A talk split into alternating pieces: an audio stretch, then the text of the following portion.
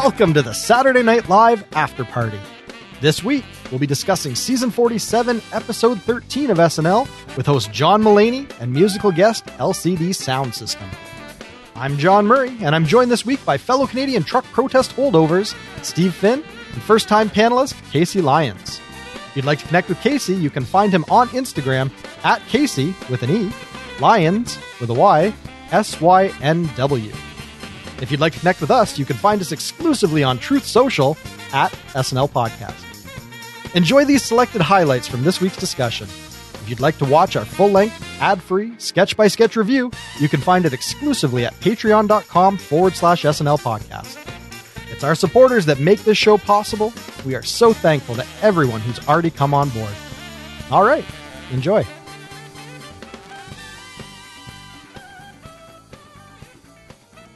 Steve Finn, as I live and breathe. John Murray, look at you. It has been uh, way too long. It has been. It's great to see you, and it looks like you're back in your natural habitat. I am. Well, I've been home for a while. It got pretty cold out there in the forest, so I've, I, I, I'm back in my home studio slash garage. If only you could see what is behind that backdrop. Uh, but yeah, I'm I'm here for the next few months. Then I'm going to be heading up to your neck of the woods. But that's a conversation for another time. Um, Yes. What I really want to know is uh, who's this uh, bloke that uh, you brought along to chat SNL? Oh, I'm I'm glad you asked. Uh, this is my good friend Casey Lyons, who I miss Casey. dearly. Hello, Hello, gentlemen. hello, Casey. Hello, you lovely man. It's Yes, uh, I- it's an honor to be here. Yes, man, it's great to see you. Uh, I know Casey from back in Toronto. Uh, you know, uh, when I lived there, Casey and I, we uh, played in some bands. We were we were musicians, and uh, yeah, we were kind of on the same circuit. And Casey, you know, I always loved running into you and seeing you because, like, at that time in my life, I had no friends that were into SNL at all. So I'd be like, oh, finally, Casey is a mega fan like me, and so I would always just like run to him whenever we'd be like at Rancho Relaxo, where Casey used to serve me drinks. And, uh, uh, you know, I'd be like, man, what'd you think of this? What do you think of Leslie Jones? And, you know, this is, you know, this was at the time when we were hanging out, like that era.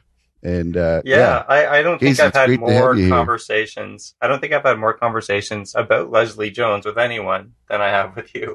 uh, um, that she she was one who, oh my god, she fully won me over. Yeah. So, uh, you know, you have a, uh, a career trajectory that has taken you through some, uh, some comedy circuits in Toronto. Uh, why don't you give us some of your more recent creds on the, on the comedy scene?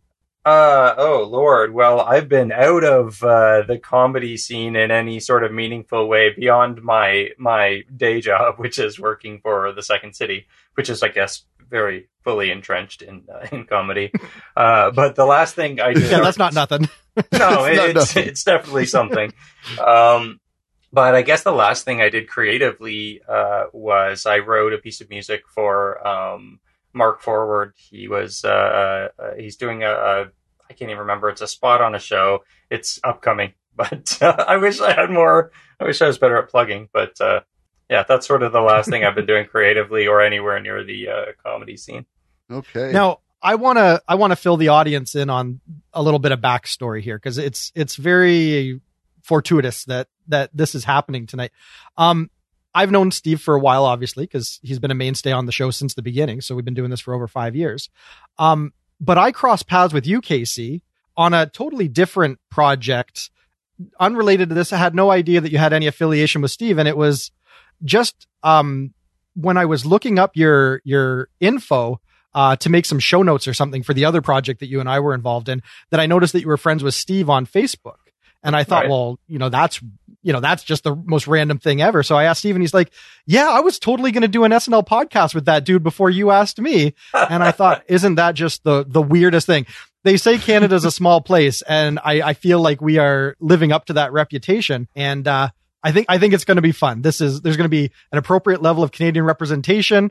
Uh, it's a bit of a dude fest, but I'm okay with that. Uh, sooner or later, Catherine can come back and uh, take the reins again. But for tonight, we're going to do it old school. We're going to do it our way, and uh, uh, I'm really just looking forward to breaking down what I I think was a pretty fun episode to not give away the ending. And um, I'm, I'm ready to jump in, but there's one thing that we have to take care of before we get into the episode proper. We have to establish your SNL cred. So I'm going to ask you a couple very lightweight SNL questions.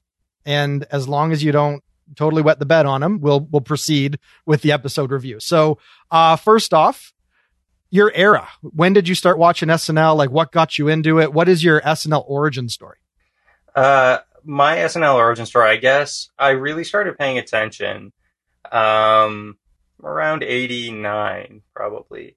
Uh, my, it, it's funny, my cast, who my cast is, really, really changes. Like, I mean, my, my first cast, you know, um, Dana Carvey, uh, uh, Kevin Nealon. This is just when, when Dana Carvey was right new. So, you know, uh, Kevin Nealon, mm-hmm. um, Jon Lovitz, it was, uh, uh, going into the really super inspired, uh, era of, um, of SNL. So that was when I jumped on board and I was young enough to be, I mean, Dana Carvey was like, "Oh, I'll just go ahead and be him for the rest of my life. That's that's my my ultimate goal." Uh, and but then you know you you go on and Mike Myers shows up and and then you get into like the Sandler years and stuff like that. But that's I, I think in my heart it's Jan Hooks and and like Nora Dunn and and Lovitz and and Dana Carvey and uh, Nealon and them. Wow. Okay. Great yeah, era. you go you go back quite a ways. Yeah, we've got your era, but who are your luminaries? Like, who are the the touchstone, the like the top three players in all of SNL history that you think define the show for you and are like your go to people? Top three is cruel, uh, but isn't uh, it though? it absolutely is. Um, but uh, of course, I, I go uh, Dana Carvey. Um, sure. Hell, this might actually be easier than I thought. Uh, yeah, Dana Carvey, Phil Hartman, and God, I want to say Farley. I really, I'll go say, I'll go ahead and say Farley. Yeah. Okay. That's respectable. That's respectable. Last question. We've got your era. We've got your luminaries. But if you were going to be objective, what would you say is the, the best, most quintessential, just the, the peak of SNL, uh, era wise, like a, a run of seasons when the show was at its best? has there ever been a run of seasons where it was at its best? Uh, uh yeah, I, I, mean, I want to say consistently f- from because you know at, at, the beginning of the Carvey Nealon kind of era, they were just shaking off the the tra- the grossness that was the '80s, right?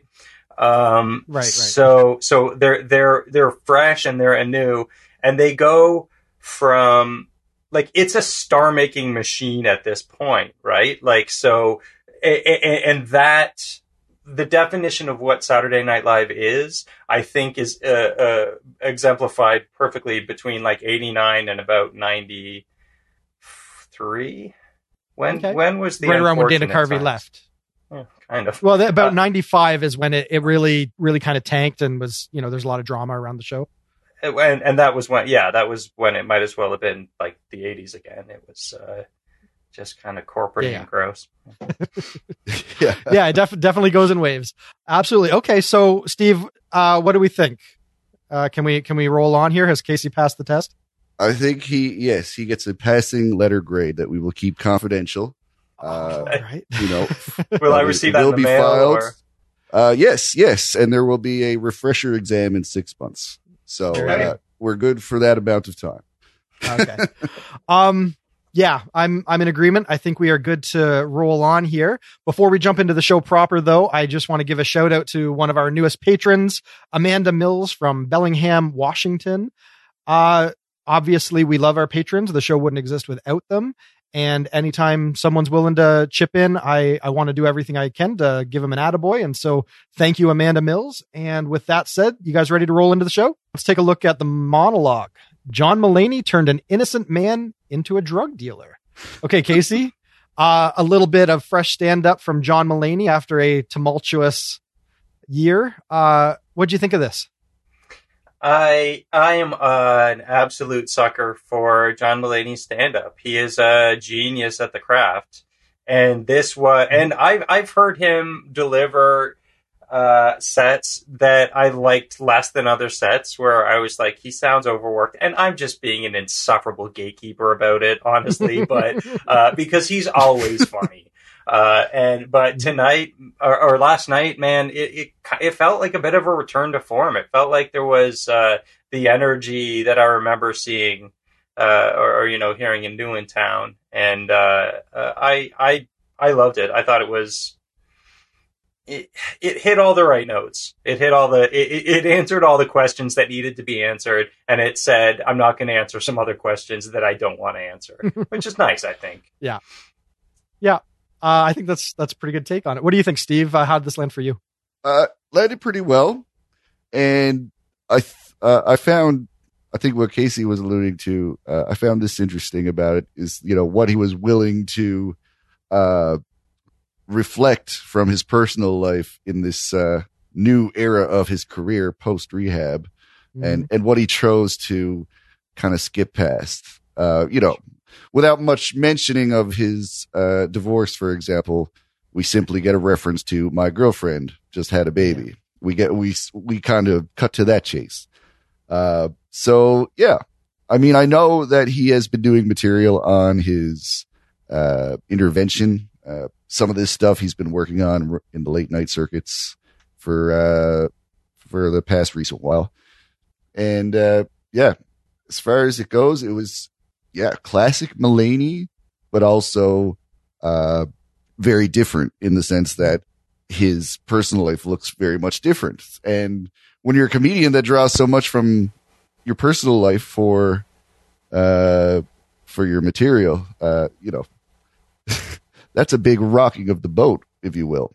Mm-hmm. So for him to go out there and did what he did in an attempt to rebuild it, uh, to, you know, view his, his life through this new lens, I think it was pretty successful. And I loved it. That, that story that he told about the, the person he turned into a drug dealer is such a John Mulaney way of looking at the world. Mm-hmm. This is exactly the kind of stuff that I expect from him, the kind of quality at least. Yep. Yeah. So, needless to say, I give it thumbs up. Yeah.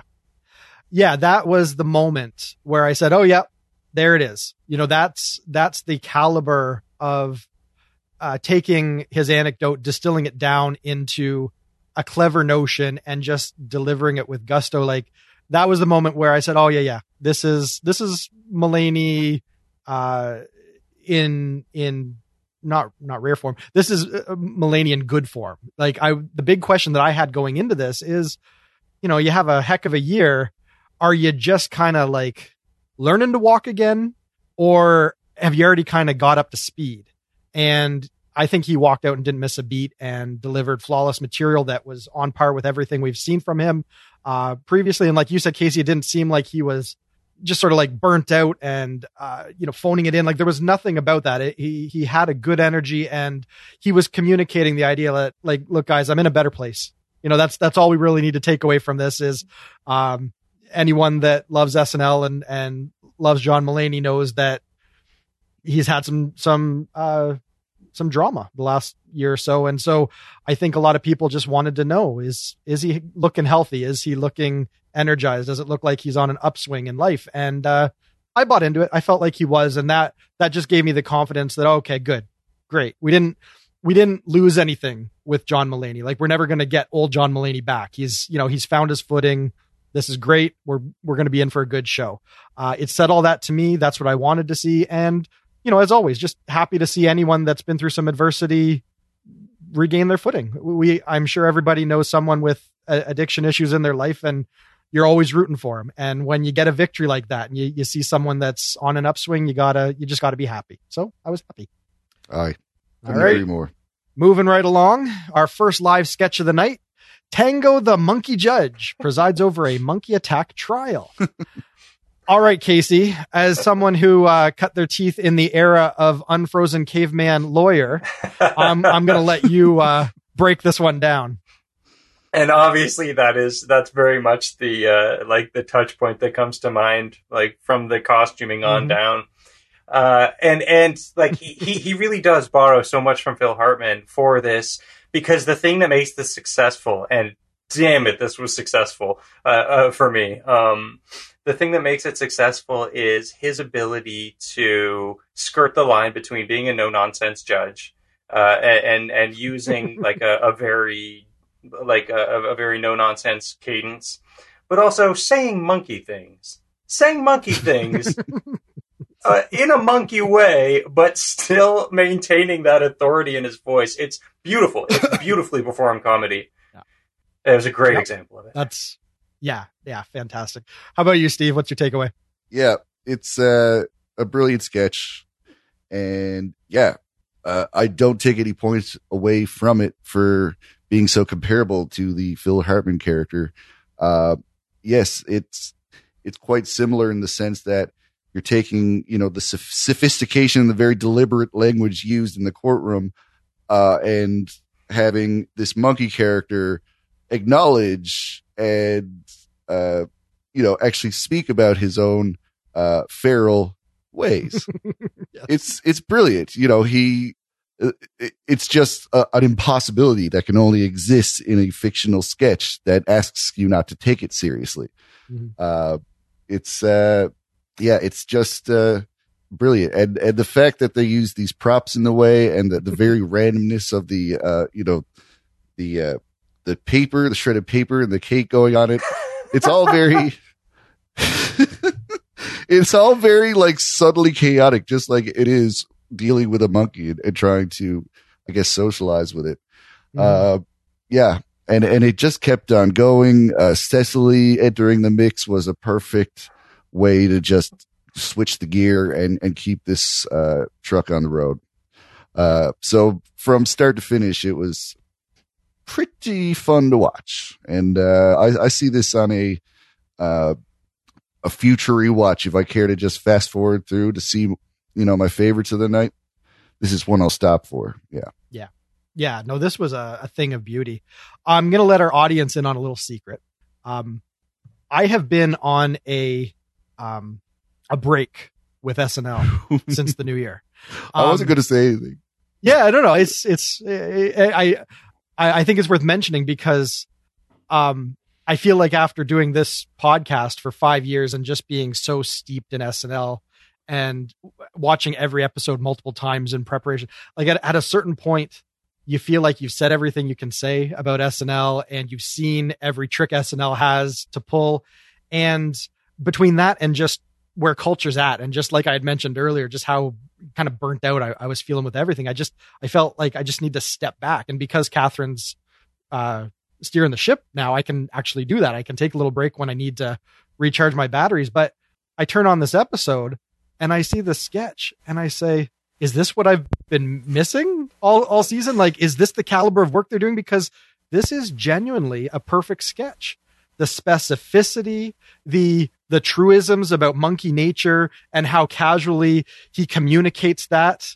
Um, you know, how just like Unfrozen Caveman Lawyer, he's he's beholden to his his primate nature. He can't escape that. You know, he's he's enslaved to being a monkey. And that's Um, what I thought was that's what I thought was different about this is that he wasn't trying to. He wasn't trying to deny his nature. He was Right. his nature was fully on display. He was Yes. he's displaying ownership over the cake. Yes. This is mine Right. now. This is mine now. Uh, Yes, he's- he's, not trying to deny it. He's he's he just simply is a monkey Right. who's also a judge. he's so at ease with who he is as the monkey judge.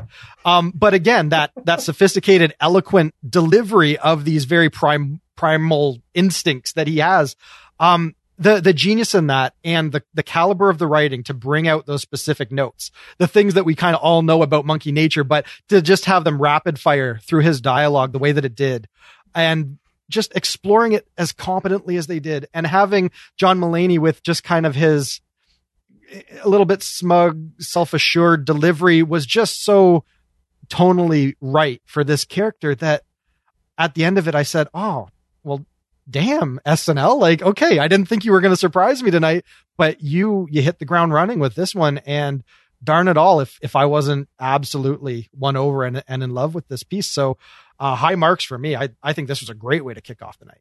Couldn't agree All more. right, we're gonna have some head nods, and uh, we'll we'll cap it there because we still got a lot of show to run through here. So let's uh, get into this uh, obligatory musical extravaganza. A naive, churro craving New Yorker gets a whimsical musical wake up call from the denizens of the subway. Casey, theatrics, sets, New York inside jokes.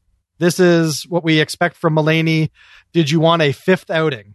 Uh, yes and no, I guess. Did I want one? No, because the like I don't find myself laughing at these anymore. Mm. Uh, I laughed at the spectacle of the first one. The first one is very, uh, uh, very beautifully executed, uh, uh, and and honestly, that this kind of benefits from the same kind of inside joke. Like, yeah, we're SNL. We do big bloated things, and we make you sit through them for ten minutes.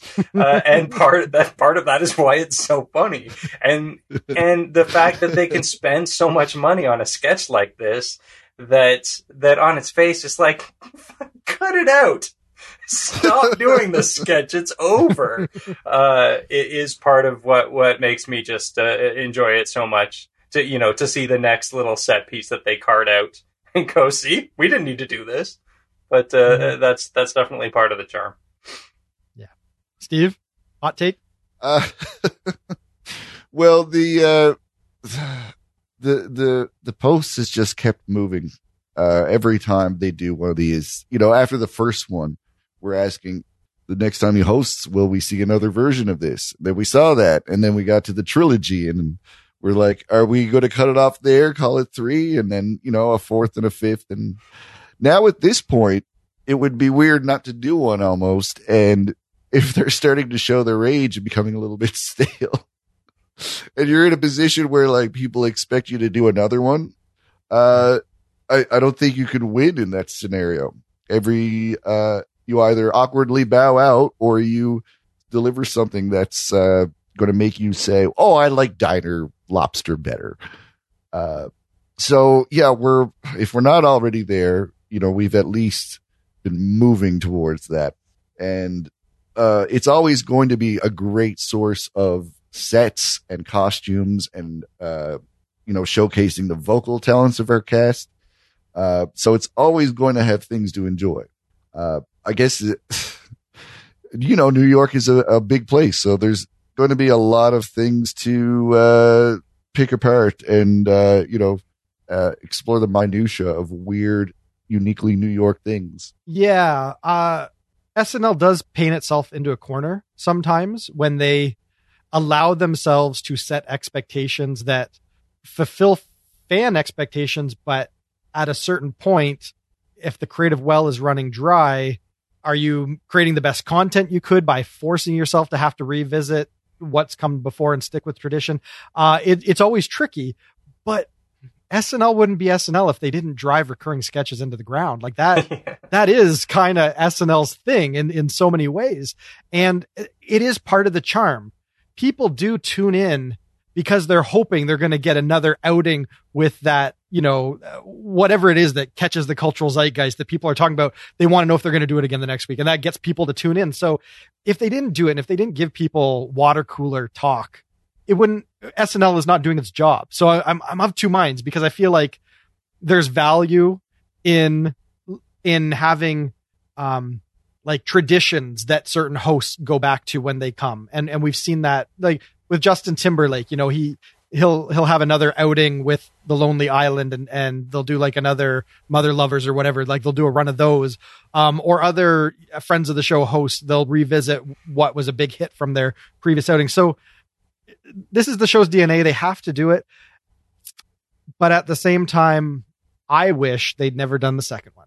I was happy that the second one held the bar high production wise and that, you know, they still found fun, fresh musical things to goof on. Um, I like the sketch for the, the production value of it and the, just the ambitiousness of it. But in hindsight, I wish they hadn't done it and just kind of pulled the band-aid off with Mulaney's second time hosting and said, no, Mulaney is such a wealth of creative ideas and we can have so much fun with this guy we're not going to just do the same thing over for fan service. We're going to give you something fresh.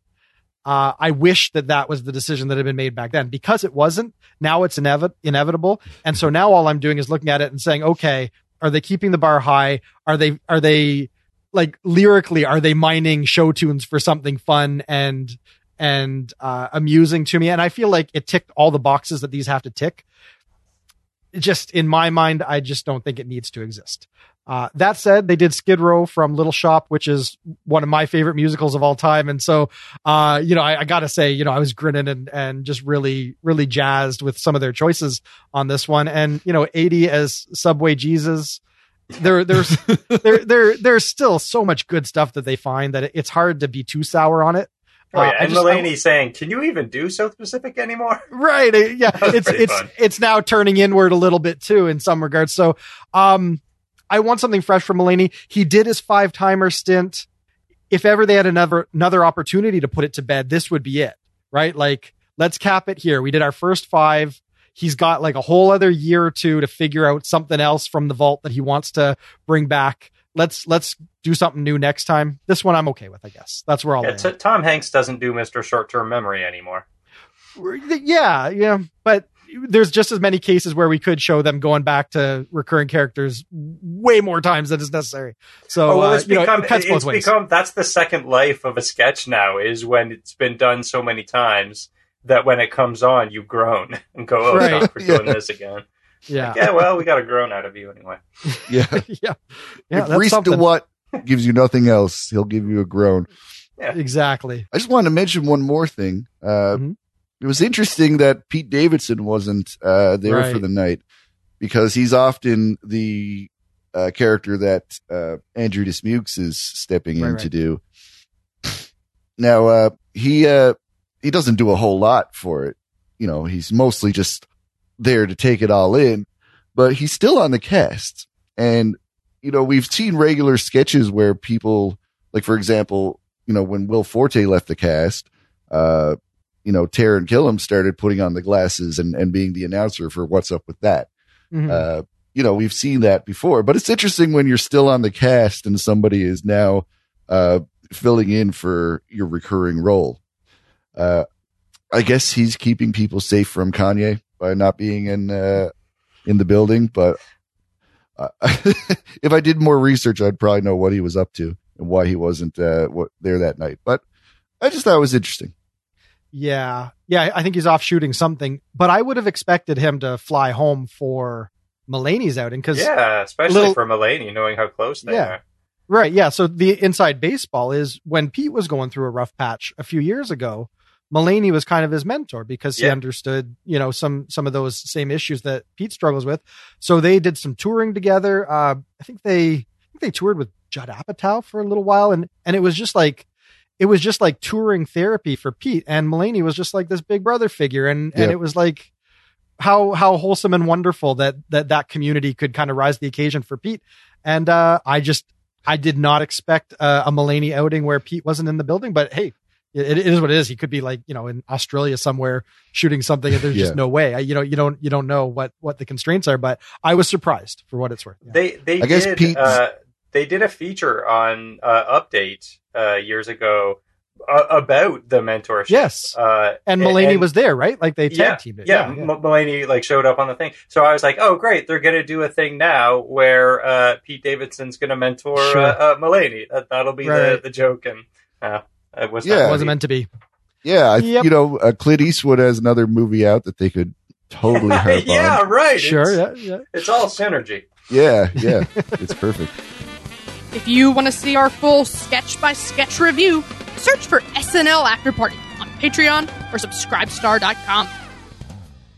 We want to, we want to get into our ratings and reviews. Okay. Okay. Steve, moment of the night. Ooh, moment of the night. You know, you could go with like uh more somber moment, maybe when the camera tilts and you see that it actually spells Kiev on the uh on the on the candles. Mm-hmm. Um, but if you want to go for a comedian comedic one, you know, you have some great visual gags uh, from the COVID conversation sketch. I mean, what I keep thinking about is that little elevator that they built for Kate's head. Um, and if not for that, then it's another great costume uh, move for Kate uh, when she played the puddle. There's, uh, you know, there's so much. But if I had to choose, uh, I think I, I think I want to give it to to John Mulaney for making a uh, a joke about Dan Aykroyd vodka. that Um, was that was pretty it's classic. it's not the Tracy it's not the Tracy Morgan what is it? Aquarium water? Yeah, that's his gin tonic it's, it's the. Dan Aykroyd vodka. Which, fun fact, since we're it's Canadian night on the SNL podcast, um, made in Chatham, Ontario, about like I don't know, half an hour down the road from where I'm at. Oh yeah. Uh, Huh. yeah, and and Dan Aykroyd hails from Ottawa and is often kicking around these parts. Um, he's actually a surprisingly easy guy to track down. If if ever anyone wanted to talk to him, he is you know he's he's just kind of living his life out here in Ontario these days. Uh, Okay. so you know for for what it's worth, uh, Dan Aykroyd vodka. It's made uh, it's made my backyard. and John Mulaney is an admitted fan. Yes.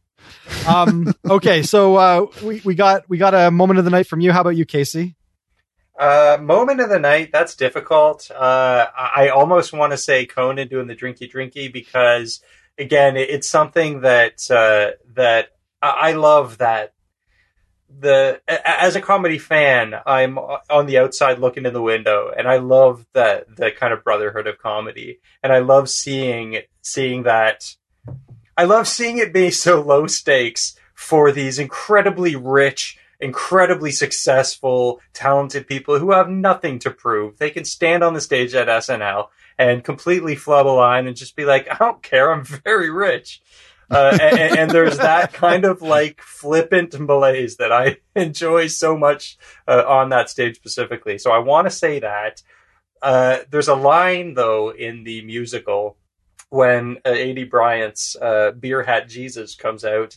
Uh, and uh, hold on, let me see if I can find the line. Um, uh, yes, he says, uh, uh, Jesus Christ wearing Crocs. Why does she have a spider in a box? and man, I was like, yo, that got me. So I think that line might be my uh, moment of the night. Fair enough. Uh, I'm going to give it to the moment in Mulaney's monologue where he reassured me that he hasn't missed a beat. He, uh, he brings his whole first story back around. Here's the stinger. I turned an innocent man into a drug dealer as opposed to drug dealers turning innocent people into drug addicts. Um, what a just fun notion to tack down in your mind and craft a whole piece around and then have such a, just a, an elegant way to put a bow on it. It just said to me, Oh, look, John Mulaney. He's John Mulaney. He's still John Mulaney. He's still doing his thing and uh, I'm eating it up. That's what set the night off right for me. And uh, it didn't disappoint from thereafter. So uh, that's got to be my moment. Yeah, he he puts his thesis on the end of his jokes at times. Yeah. uh, you know, which is quite the opposite of what a lot of comics do. Sometimes they'll give you that, you know, elevator pitch version of their joke and then expand, but to like guide your audience to that, uh, to that one line that sums it all up and make them say, huh, yeah, everything you just told me basically supports that, uh, that notion. Yeah. Uh, yeah. Uh, that's, that's classic Mulaney right there. Yeah, it's just well crafted stand up. It just shows that he's on top of his game, and uh, I like it when I see it. Now, best sketch, Casey, what do you got? Uh, Monkey Judge. Yeah. Hands down, Monkey Judge is the best sketch. It it had everything. It was perfectly executed. Best sketch. Yep. What do you got, Steve? Uh, that is hard to uh, go against. You know, uh, this was the most fun, the most cleverly written, and uh, yeah, it was just a perfect vehicle to uh, to cater to John Mulaney's style of line delivery. I can't think of a better uh, character for for this host to play. Absolutely. Everybody Yep. involved was great too. So yeah, you gotta love this. Yeah. No, it was an excellent sketch. Great idea, perfectly realized, and uh, beautiful performances all around. And Mulaney just, yeah, he struck the exact right tone for that character. It is my best sketch as well. There's no contest. Uh, that is one that people will revisit. Like that, that's that is a, a high watermark. I think maybe for this season, it's certainly one of the best. Um, but we don't need to dwell on it. Let's uh, talk about our MVP. Uh, Steve, what do you got? MVP, you know what I'm going to say. It's John Mulaney.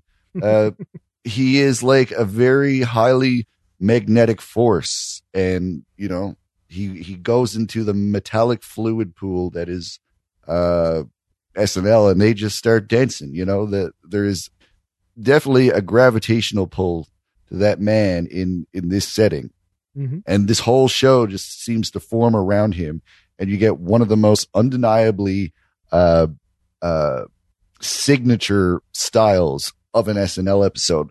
For all the things that are similar from week to week, there's so much here that's just you know you would only expect from a Mulaney episode, and yeah, what, what are you gonna do? Pick someone else? I dare you. Go ahead. All right, you Casey, next. I dare you. What do you got? Uh, I I am just going to buckle under the pressure. Uh, eh, but it is sure you were. it's absolutely Mulaney. I mean, he brings. He's one of those people. He's like Odenkirk to me, or Conan. You know, he's mm-hmm. one of those people who's so much. There's so much Saturday Night Live in their DNA.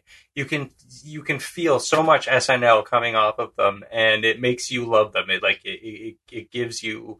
It's just like you said that gravitational pull. It, it, it's, but at the same time, they are absolutely their own definable brand, their own definable type of uh, uh, of comedy and of what they do. Uh, Mhm. And Mulaney brought that in full force to this episode. Like he brought, he swept in with his, you know, nonchalant, like, eh, whatever. I'm one of the funniest people. I'm one of the best voices of comedy. Uh, and, and he brought that and he just allows you but he he he brings you into experience that he doesn't just show you the you know like the like there are are comedians who are very closed off they're very i'm very funny i'm, I'm in this little glass case uh, uh you know i'm unapproachable i feel like his thing is very approachable and and it makes him all the more endearing Okay. Boom. Yeah. Very good. now, I think there could be a case to be made for Kenan and Cecily. I think they both did some great i was going to say cecily but Yeah. it's Mulaney. but yeah, you guys are right. And uh, there's no way to not land on Mulaney. Um, there's a fun documentary. I can't remember if it was uh, James Franco's or a different one, but there was a little peek in on Mulaney and Hader, I think, just on writer's night, like working overnight in a little box office on the 17th floor. And I remember just being awestruck at how easily they could play off each other and build on each other's ideas and pull in so much um like cultural or media references. It's like they'd seen every movie ever made every musical ever made. And it, it just like it informed their ability to on the fly in the moment lob each other brilliant little things to bat around and, and explore and build on. And i just remember thinking oh you know what? That's that's what makes these sketches. It's not just someone toiling away in, in front of their computer like a single minded approach. It's when you get people that can just collaborate and energize each other and bring the best out of each other and find those fun little ideas and just goof on it till it turns into something. And I have no reason to assume that I know what goes on on the 17th floor when Mulaney's there, but I feel like he must still want to be there on writer's night just to give as much of his magic to the show as he can. mojo.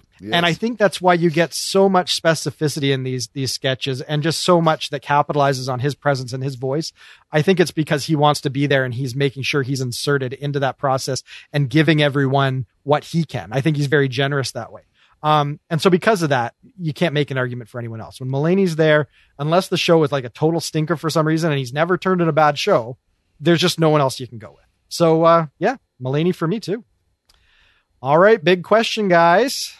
On a scale of classic, great, decent, weak, or train wreck, how would you rate this episode? Casey? great Beautiful. Great Well episode. It, it could be a classic, but it didn't have. I don't think it had a definitive classic sketch. Monkey Judge is gorgeous comedy, and uh, I will revisit it. But but yeah, I feel comfortable with great. Okay, Steve? Yeah, great sounds good. Does good sound great? Stay tuned. Uh, I think that's appropriate. I was uh, looking for a reason to just let me bump it up, but I don't think there's anything that stands out. Um, you know, we're we're still in the COVID area, like I said. Uh, you know, and and all that stuff I said about this being a new sub era of COVID. Uh, yeah, that would be like the strongest argument I would have to to saying that this is culturally relevant enough to get that extra stamp of classic approval. Uh, it it it's just not enough to merit that. So we is too weak an argument. So uh, great is I think where this should be.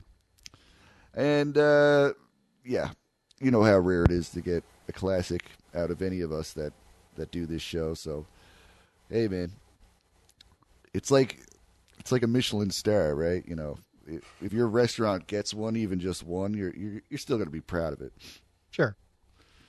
I think Mulaney is a classic host, and I mean he's a five timer now. Like I, I, think I think the world agrees that Mulaney is is in the pantheon of of great hosts now. Um, but that said, the thing that keeps this from being great is that they didn't break new ground.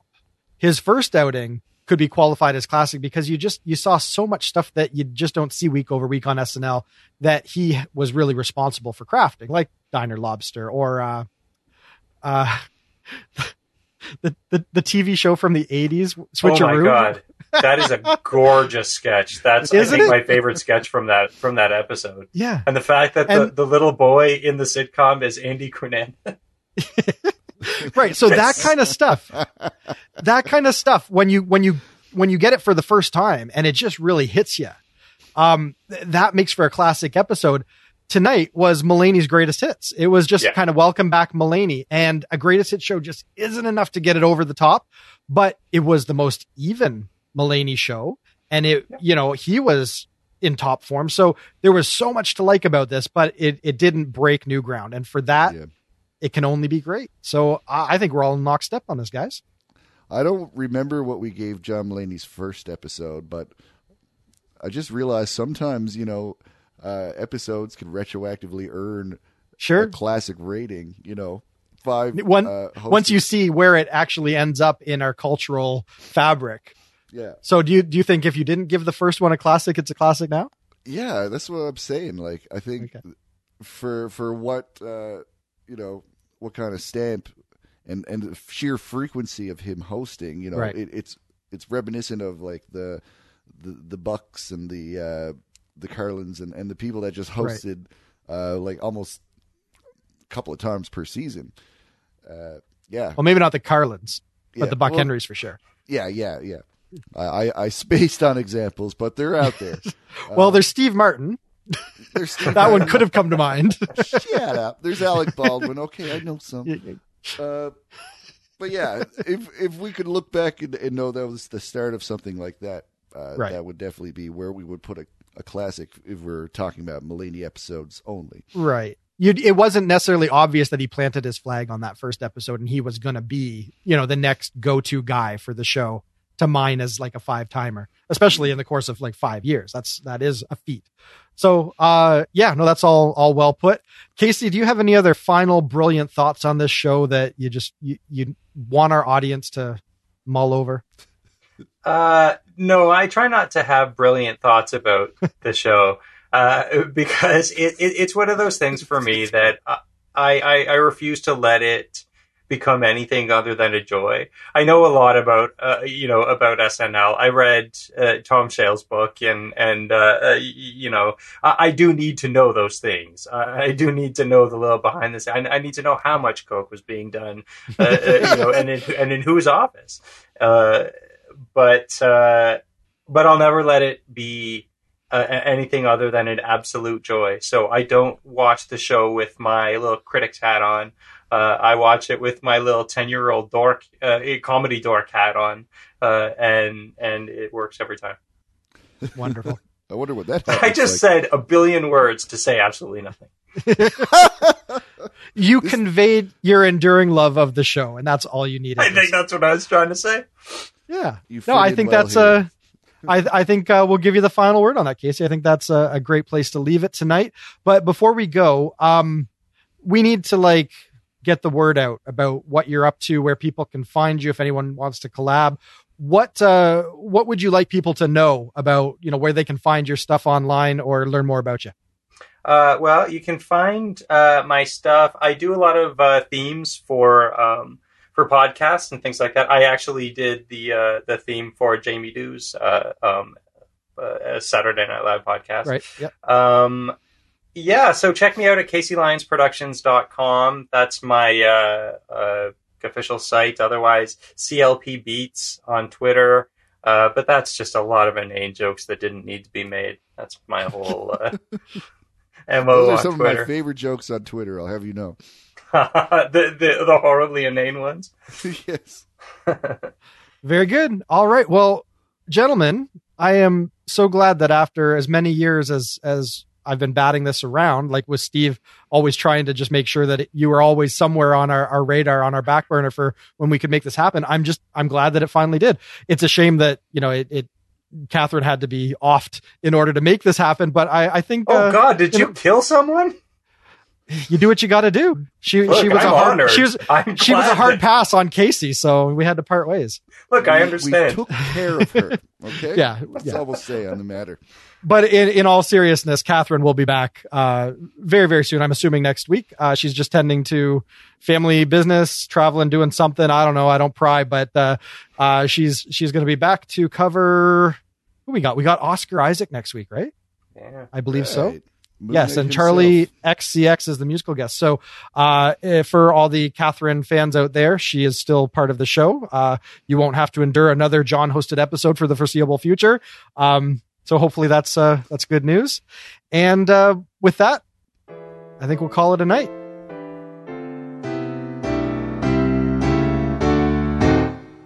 Thanks to Steve Finn and Casey Lyons. And thanks as well to our most generous patrons, Neil Weinstein, Justin Gardner, Grace Kogan, and Brian Clark. If you're enjoying our show, please subscribe on YouTube or wherever better podcasts can be found. Your subscription helps us grow and your support is greatly appreciated. We'll be back in one week when SNL returns with host Oscar Isaac and musical guest Charli XCX. But until then, this has been episode number 154 of the Saturday Night Live After Party Podcast. I'm John Murray. Good night and have a pleasant tomorrow.